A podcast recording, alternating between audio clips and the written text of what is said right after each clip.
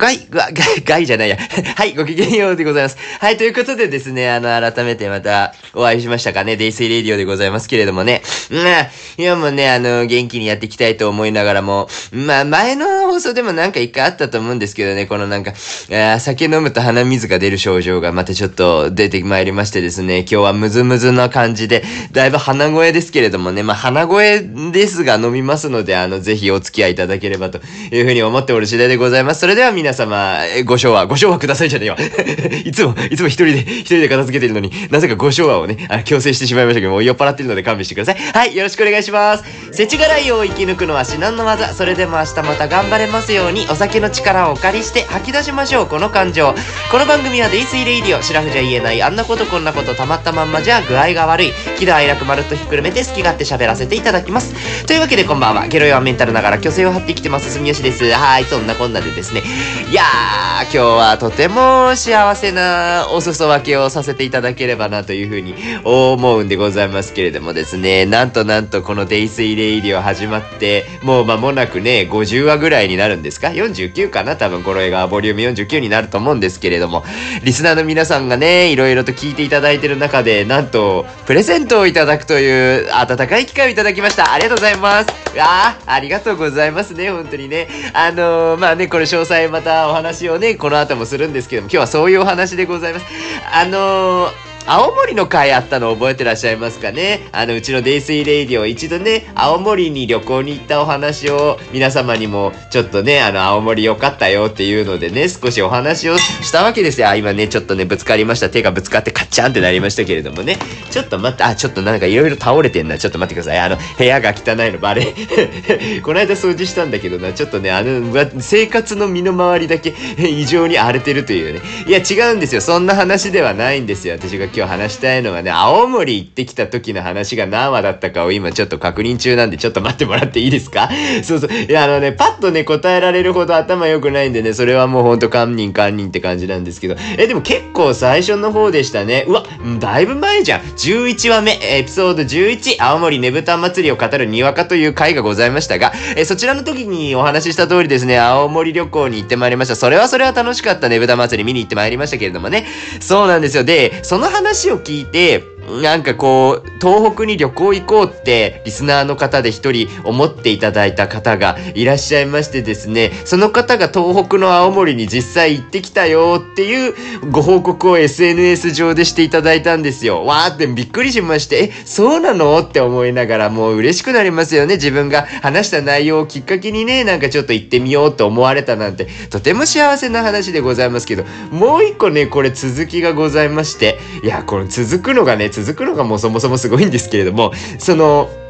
東北行くっていう流れで秋田まで行かれたらしいんですね。で、秋田旅行をした時にお酒を見つけて、そのお酒をですね買ってきていただいたんですよ。なんとなんと、そうそうそう、なんかもともとね、あ、どこまでそのパーソナルなところになるのかあれなんで、お話ししてよ、ダメだったらごめんなさいね。なんかえっといろいろな都道府県にね旅行に行くことを結構趣味としてらっしゃるというか、あのよんじゅうなな都道府県全部行きたいんですっていうお話を聞いておりまして、その時にですね、秋田に行った時に、ね、あのラジオでぜひ使ってくださいということでビールをプレゼントしていただいたんですよね。まあびっくりでございますよ本当にな。わざわざ秋田からクール便で送っていただいたということで、ね、もう衝撃でございます。この間受け取りしまして、えー、本当にね、お名前いいかしらご紹介しても、千春さんとおっしゃる方なんですけどね、本当にありがとうございます。あーねー、びっくりですよ。ということで、あの迷ったんです。もうその秋田秋田のお酒をね、なんとよんほん買ってきていただいてるんですよ。よんほんってすさまじいね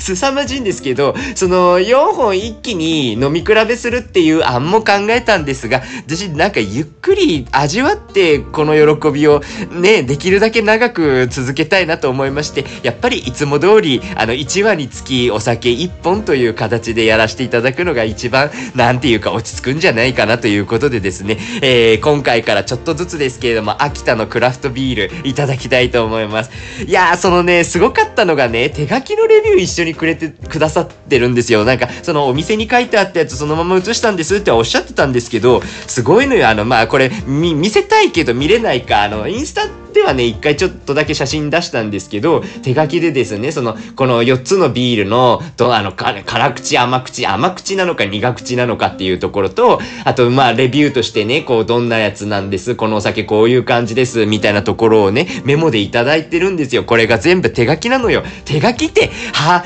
もうね、素敵。本当に、こんな、私もなんか、こういうことできるようにならないかんなってすげえ思ってるの。もうだからね、もうすごい温かい気持ちでいっぱいでございます。千春さん、改めてありがとうございます。今からね、飲みますんで。今日ですね、よっつあるビール、どれいこうかなって思ったんですけど、今回一発目はですね、秋田美人。いきます。え、これですね、アクラという酒蔵で発売されている、えー、秋田のクラフトビール、秋田美人という種類のものを今回はいただきたいと思っておる次第でございます。まあ、秋田美人と申しますと、やっぱり秋田の、っていうか東北の皆さんは女性美しい方が多いというのはね、よくよく聞きます。肌がとっても綺麗とかね、そんなイメージございますけれども、まあまあまあまあ、秋田美人と言われたからには、私もやっぱりちょっと、まあね、美人界隈ではちょっとね、名の通るものなのかわかりません。けれどちょっと調子乗りすぎましたか。まあまあいいんですよ、いいんですよ。あの自分で言う分にはただなんでね。そうそう、やっぱ美人といえば私みたいなところもございますのでね。まあ秋田美人のビールはまずはちょっと一発いっとかんといかんやろうということでね。はい、早速いただきたいと思ってる次第です。ちょっとね、書いていただいた手書きのレビューちょっとだけ読ませていただくとですね、秋田美人でしょ、えー、ホップのポリフェノールを残すことに成功したクラフトビール。そう、ホップのポリフェノールってなくなっちゃうんですよ。その作っていく中で通常の醸造方法とかだとなくなっちゃうんですけれども、このポリフェノールがしっかり残るということで、また味わいが変わってくるわけでございますね。えー、アクラ、秋田美人のビール、えー、苦味の少ないビールなので、苦味が苦手な女性におすすめ。まさにその秋田美人と呼ばれている、ね、皆様が好んで飲むビールだというふうに伺っております。まあ今回は私も秋田美人になりきった体でね、このビールの良さっていうところを堪能し尽くしたいというふうに思ってる次第でございますけれども、あのー、甘口らしいです。やや甘口ということで、まあそのあたりもね、ちょっと、なんか、改めてその、何、甘口なのか苦口なのかみたいなところ、苦口って読んでいいのこれ。なんか苦いに口って書いて、なんて読むのかわかりませんけども。まあまあまあ、わかりやすいのは苦味、苦口が一番わかりやすいんじゃないかなと思うんですよね。なんか結構ね、私もその苦いのが好きです、みたいなこと言ってるんですけど、甘口が嫌いかって言われるとそんなわけじゃないんですよ。やっぱね、シチュエーションって大事なわけですよ。こう、このタイミングでこういうお酒が飲みたいみたいなのをね、すごく大事にしたい私でございますから、今日はやっぱり秋田美人な気分なんです、私は。だから一発目これにしたのっていうような感じでね。もう、あの、今日ね、もう喋りだけでななふん使ってますよ。いつもだったらもうとっくの昔にね、乾杯してるわけなんですけど、乾杯っていうかね、勝手に一人で飲んでるんですけどね。ということで本日もスタバの透明マグカップにご登場いただきまして、早速ですが、色味含めて、えー、飲んでいきたいと思います。よし、開けるで。これ瓶なんですよ。瓶なんでね、また今日も栓抜きに登場していただいております。いきますよ。いけるかな？あ、失敗した。ちょっと待って。全然開かない。よっ、よしよしよし、次ます。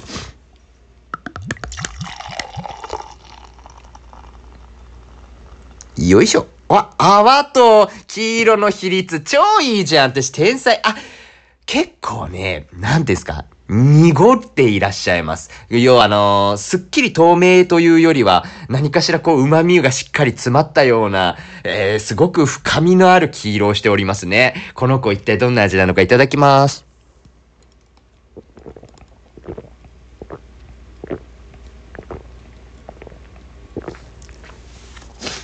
ああ、もう美人。まあ、これは、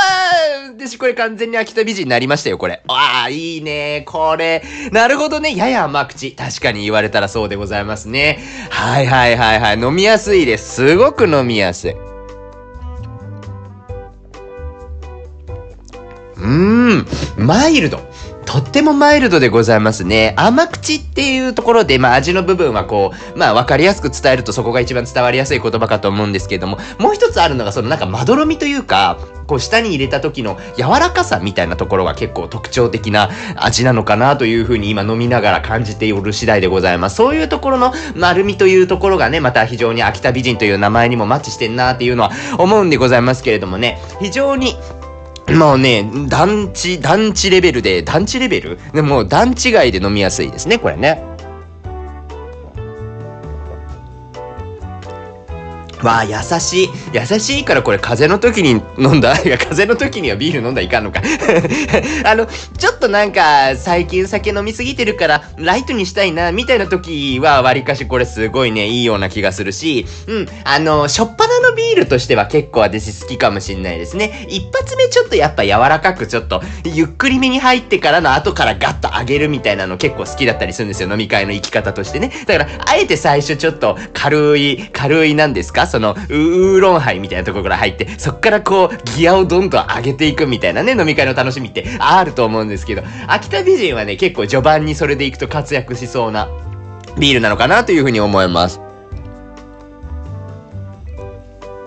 いやー、だからこの秋田美人と言われている秋田の美人の皆様はやっぱりこういう秋田美人のビールをね、このアクラの秋田美人ビールを、うん、片手にね、お上品に飲まれるんだと思いますので、私もちょっとお上品にね、今日はおしゃべりをしていきたいなと思いますが、もうあの、ちょっと半分はなくなったんで、もうついちゃおうかな、これ。もうあの、ね、美味しいから、その先飲んじゃおうかな、これ。うーん、もうこれね、やっぱ、美味しいものはね、さっクッと飲みたいわけですよ。毎回の反省、これあの、いつも前も言いましたけどね、その泥酔レイディオっていつも泥酔してるじゃないですか。泥酔してるから、そのなんていうかおしゃべりに夢中になって、最後の最後に帳尻合わせみたいに飲んでるんですよ。っていうか、まあ正確に言うと終わってから飲んでるんですけど、そのね、この回中にさっさと飲みたいわけですよ。喋りたいのもありますけどね。とりあえずちょっとね、飲ませていただいて。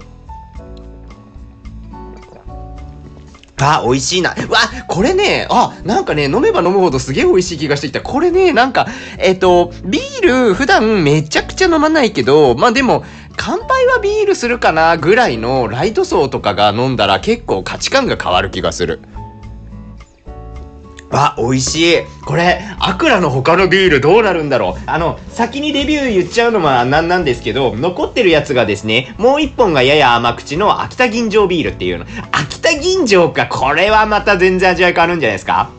秋田吟醸のビールって何？混ざ、混ざってるってこと？うわ、すごっ。でね、あの、秋田小町 アイピーエル っていうのが、苦味がちょっと強めのやつ。で、あ、アクラ生ハゲ アイピーエー っていうのがあるんですよ。生ハゲって、これ一番苦味が強いって言われてるので、これは結構ね、タイミングを選んでしっかりと味わい尽くしたい時にちょっといただこうかななんて思ってる次第でございます。いや、いいですね。いいですね。こういうね、なんかよん種類もいただいちゃって、秋田の味を堪能させていただいてる今日この頃でございます。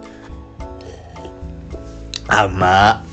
いやー、それにつけてもですよ、本当に嬉しいよね。いや、今日ね、本当に、だからもうお礼の配信です、今日に関しましては。いや、冷静に考えた私なんかいただいて、いただいた時にね、もちろんお礼はお伝えしたつもりではいるんですけど、言葉が足りなかったんじゃないかと思ってね、いろいろ考えちゃったんですよ、帰り道とかにね。そう、それこそランニングクラブの練習の後に、ちょっと、あのー、近くでお仕事場があるっていうことをおっしゃってたので、ちょっと待ち合わせしてね、いただいたんですけれども、いやー、なんかね、こう、まあ、そもそもでそういう時間の使い方してくださってるのもすごい感謝なんですけど、なんて言うんですか、この、旅行の時間って結構大切な時間じゃないですか。しかもあの、多分ですけど、一人、一人旅行、一人旅をなさってらっしゃるんだと思うんですよね。でも、一人旅の時間なんてさ、私も一回だけ人生で一人旅しましたけど、もう何にも考えたくないわけですよ。一人旅だから、もう自分のことだけ。もう、もうそういうね、贅沢な時間っていうのが一人旅の醍醐味だと思うんですけど、その旅行の大切な時間を使ってね、この泥酔レイディオにお酒を提供してやろうという懐の深さですよ。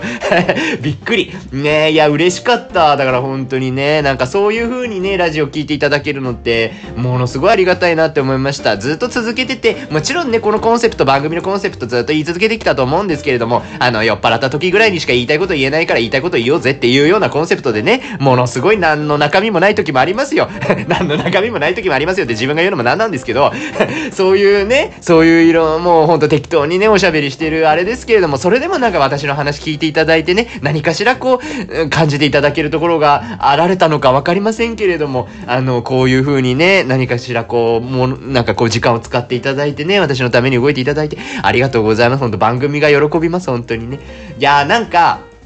そう、こんな風に、やっぱ親切にしていただいたのをちょっと改めて反芻してるんです、今。だからこう自分の中でもう一回噛み砕いてこの感動を味わってるところなんですけど、やっぱなんかその、ありがとうと思いますってだけじゃダメだなと思って、私もちょっと身の回りの、例えば大切な人であるとか、えっと、いろんな人にこう親切にしたりとか、大事にしたいっていう風にちょっと思ったっていう前向きな話をしてもいいですか？どうもね、あの、このところ、このところというか、泥酔レイディオ比較的にそのちょっと提言系が多いといういうか、まあ、そのご指摘は受けておりましてですね、あの、ちょっとこうすべきじゃないか、みたいなね、なんというか、どちらかというと、周りの人間に対してね、こうあるべきだよと、何かこう、悟り、悟しかけるような、合ってますかこれ日本語。なんかこうね、言っちゃう系が多かったりもするんですけど、基本的には私、皆さんのことをとても大事に思っているのは、もう、間違いなくありますのでございますでしてね。ただ、その、あれですよ、やっぱ大事に思ってるっていうことは、思ってるだけじゃダメなので、それやっぱり言動で出す、まあ、言葉であったりとか、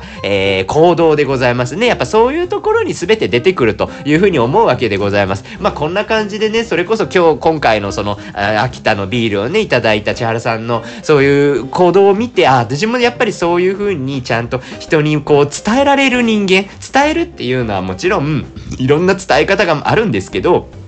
やっぱりこう大事に思ってることをちゃんと伝わるように行動に出せるというか、言葉にできるというか、そういう人間にならなきゃなと思ったというね、あの、そういうなんか心温まるお話でございますよ。いやー、なんかね、一個やってみようと思って、まあそれこそ実はちょっともうちょうどいいタイミングで今年から始めてるんですけど、なるたけその人の誕生日を覚えようっていうのを最近実はキャンペーンとして、自分キャンペーンですけどね、やっておりまして、えー、誕生日おめでとうっていうのをいろいろ伝えるように今ちょっと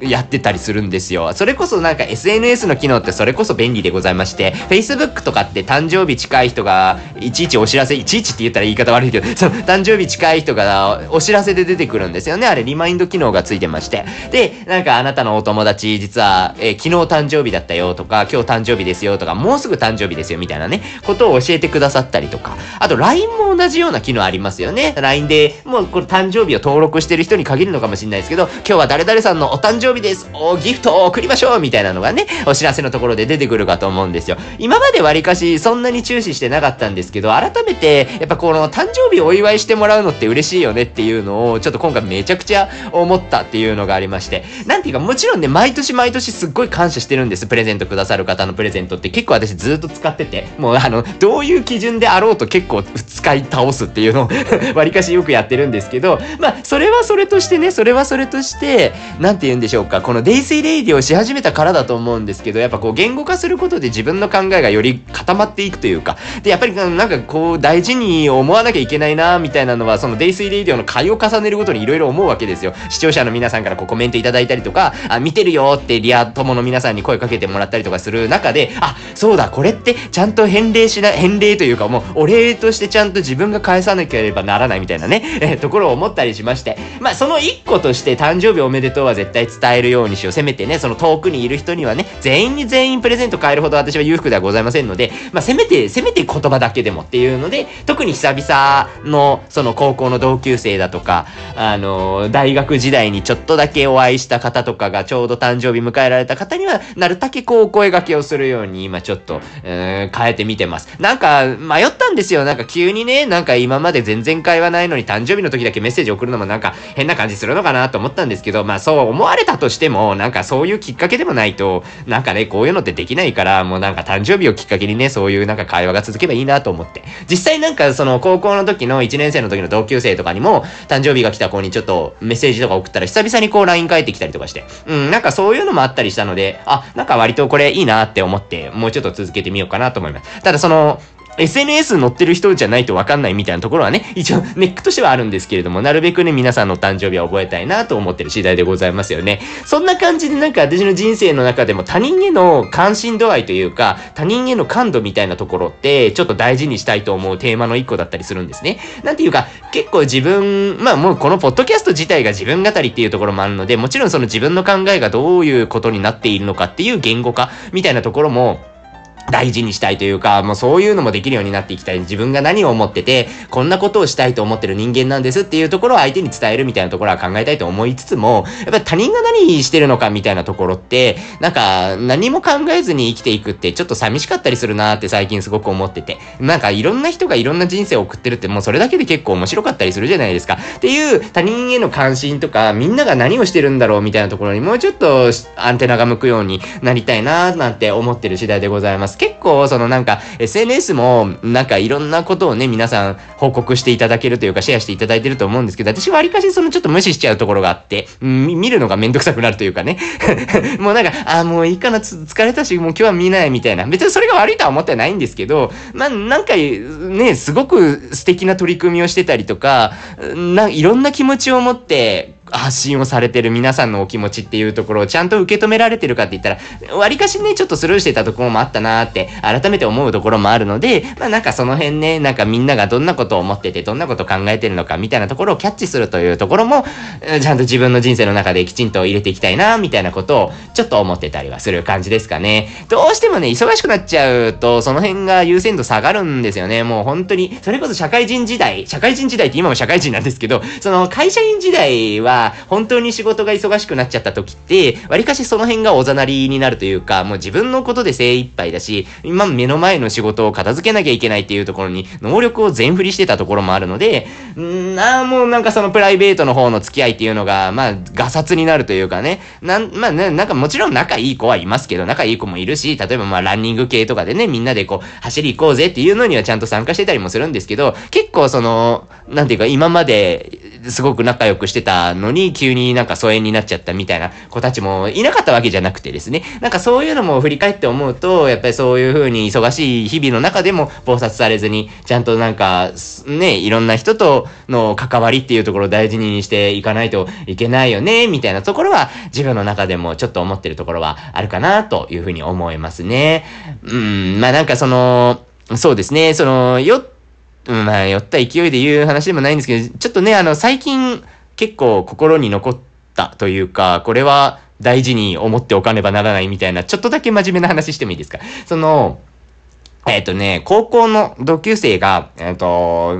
訃報がありまして、亡くなっちゃったっていうところが連絡が来たんですよ。ちょうどのその高校の吹奏楽のチャットのところで、あ、チャットというか ライン グループのところで、うん、実はね、この、あの、みんなも知ってる人もいるかもしれないけど、この子が亡くなったっていう連絡があったんだよっていうのを教えてもらって。うん、で、えっと、直接すごい関わりがあった子だったかと言われるとそうではないんですよ。同じクラスだったりはしてなかったんですけど、まあ、実際やっぱりその ライン グループの中にいる人たちの中には同じクラスで、えー、すごく仲良くしてたりとか、大人になってからもコミュニケーションがあったような方もいらっしゃって、やっぱちょっとショックな子はねやっぱショック受けてるっていうところがあるみたいなのをねすごくうんなんかこうやりとりを見ながら、あそうだよねみたいなのはちょっと思ったりしたんですけど、みんなで話してる中でやっぱもう本当に会える時に会っときたいねみたいなところ、健康第一でみんな元気でもう一回会おうねみたいな話にそこで発展して、これって結構大事なポイントだよねっていうのを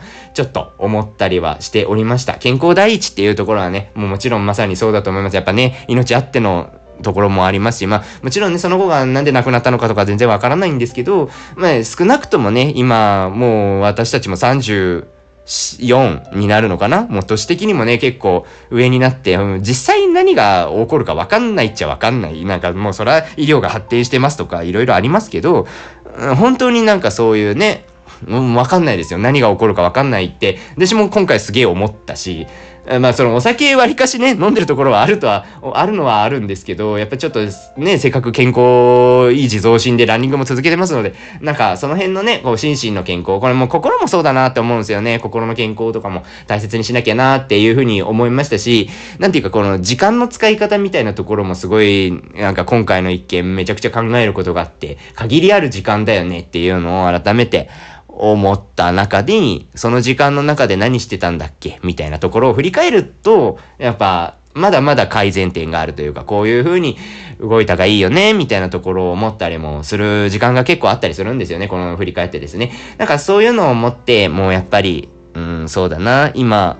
そうですね。結構、なんかね、それこそさっきも言った通り、お誕生日おめでとうぐらいの一言は伝えたいな、みたいなのは、わりかしそういう、今のある自分の時間の中で何ができるんだっけみたいなことを、いろいろ考えた結果、まあ、一個ね、すぐできることとしてそれができるかなって思ってやり始めたみたいなところがあるので、なんか他にもいろんなことができると思うんですよね。それこそ今、今もう本当に手が届く範囲にいる皆様って、本当に私の周りにはありがたいことにたくさんいるし、私自身がそもそも結婚をするとかそういうことをあまりまだ考えてない、あまりまだ考えてないというか、おそらく、しないんだろうなって今自分の中では思ってるんですよ。今好きな人がいるわけでもないし、うん、そうですね。何かしらこう、じゃあ制度にのっとらないと幸せになれないって思ってるかって言ったら、正直思ってなくって、なんかいろんなね、幸せの形がある中で、今ちょっと自分は結婚という、まあ要は女性と結ばれるみたいなことに関してはちょっと難しいかなというふうに今自分は思っているので、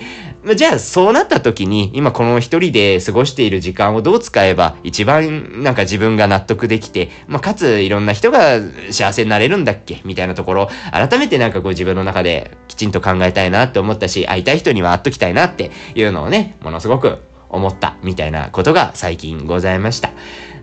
ん、なんかちょっとちょっとしんみりしちゃいましたけど、うん、なんかそういう風にね、なんかうん、頑張ろうと思ったの。そのなんか明るく話したいと思ったの。なんか改めて。その、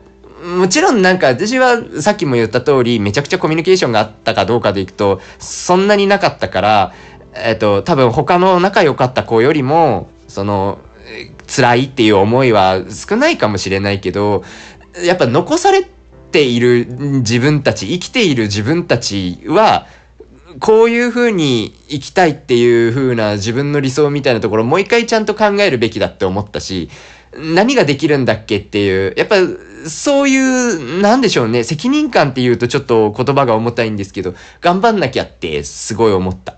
んですよね。うん。そういう風に、まあもともと私もネガティブな人間っちゃ人間ですけど、ちょっと前向きな気持ちも持ちつつ生きていきたいなっていう風に思ったので、なんかそんな感じで、このデイスイレイディオもね、なんかたまにはこういう回もあります。こういう回もあります。性格上の問題で大変恐縮ですけどね。はい。あーもうなんかいろんなね、いろんなことを最近思いました。このね、秋田のビールを買ってくださいました千春さんのこの優しさに触れて、あと、まあそういうね、いろいろ不法の話とかもあって、なんとなくこう、どういう風に自分の人生過ごしていくかとか、他人とどう向き合っていくのかみたいなことを、ちょうどよく考えるいい時間だったと思うので、まあちょっとだけお話をさせていただいた次第でございます。はい。あのー、今日はちょっとだけ、はい、酔っ払ったながら少しだけ、はい、あのー、ま、真面目、真面目というかね、あの、ちょっとおとなしめにお話をしました。また、あの、いつも通りの輪に戻りますので、あ、あの、また明日以降で、また配信あった時は、楽しく、気楽に聞いていただければというふうに思います。すいません。はい、ありがとうございました。もうちょっとだけ秋田美人残ってるので、最後秋田美人になりながら、なりながらというか、うん、まあそうね、まあなってるけど、なってますけどもね、飲みながら終えていきたいと思います。はい、ということで、健康第一ですね。肝臓は定期的にいたわりつつ、明日も頑張りましょう。デイスイレディオ、また次回の飲み会でお会いいたしましょう。本日もご視聴いただきましてありがとうございました。